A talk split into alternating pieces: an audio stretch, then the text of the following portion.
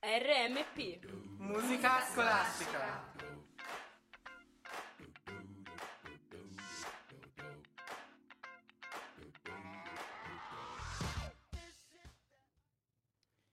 Ciao a tutti, sono Lena e oggi parleremo di relazioni. Nello specifico si parla di come gestire una relazione con una persona affetta da DCA. Iniziamo con una definizione. La sigla DCA significa disturbo del comportamento alimentare, che si suddivide in tre gruppi, che sono anoressia, bulimia e binge eating. Cosa sono? L'anoressia, la malattia di cui sono affetta in prima persona, è la tendenza e voglia, sempre più drastica, di ridurre quello che si mangia per avere un corpo più magro. Sono presenti episodi di, episodi di abbuffate e di iperattività. La bulimia, una malattia di cui tendenze da qualche mese, è il sentire il bisogno per motivi emotivi di abbuffarsi per poi sentire un forte senso di colpa che porta all'atto compensatore del vomito.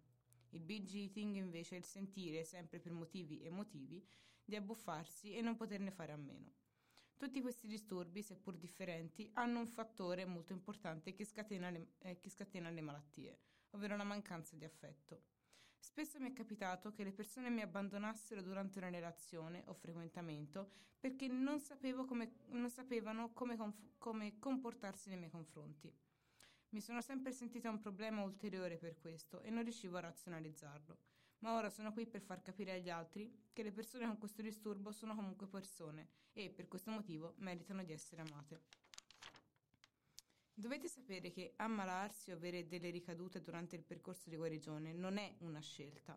La prima cosa da sapere è appunto quella che ho detto. Non incolpate il partner con un DCA per il suo comportamento disfunzionale, ma convincete lui o lei a migliorare a piccoli passi, facendo sentire alla persona in questione di star facendo la cosa giusta.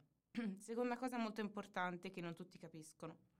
Non esprimere le espressioni come mangia, smettila, basta, mangia di meno, abbozzala, non vomitare.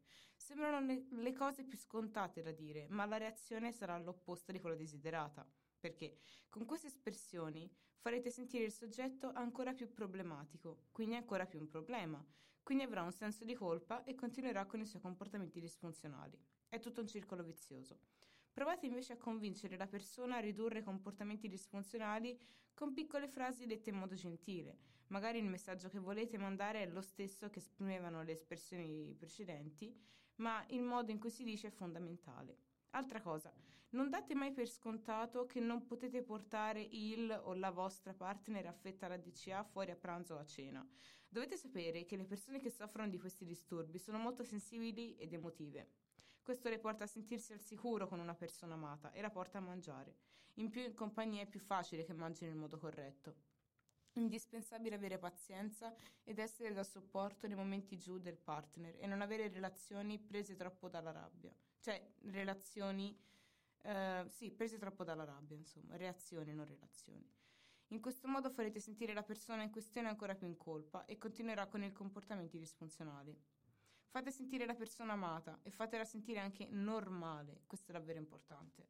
Non prendetevi gioco di loro, siate convinti prima di dire qualcosa che possa in un futuro vicino ferire loro. Consiglio per le persone che hanno DCA. Non iniziate una relazione con un'altra persona con un altro o lo stesso DCA o con altri tipi di dipendenze. Questo perché o vi buttate giù entrambi o vi aiutate, ma c'è una percentuale del 50 e 50.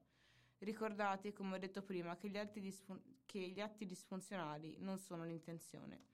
E sappiate che chi ha questi disturbi ha un grande problema di fondo e porta con sé una grande sofferenza.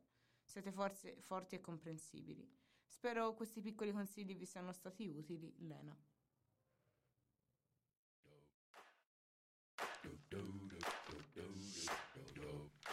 RMP Musica scolastica.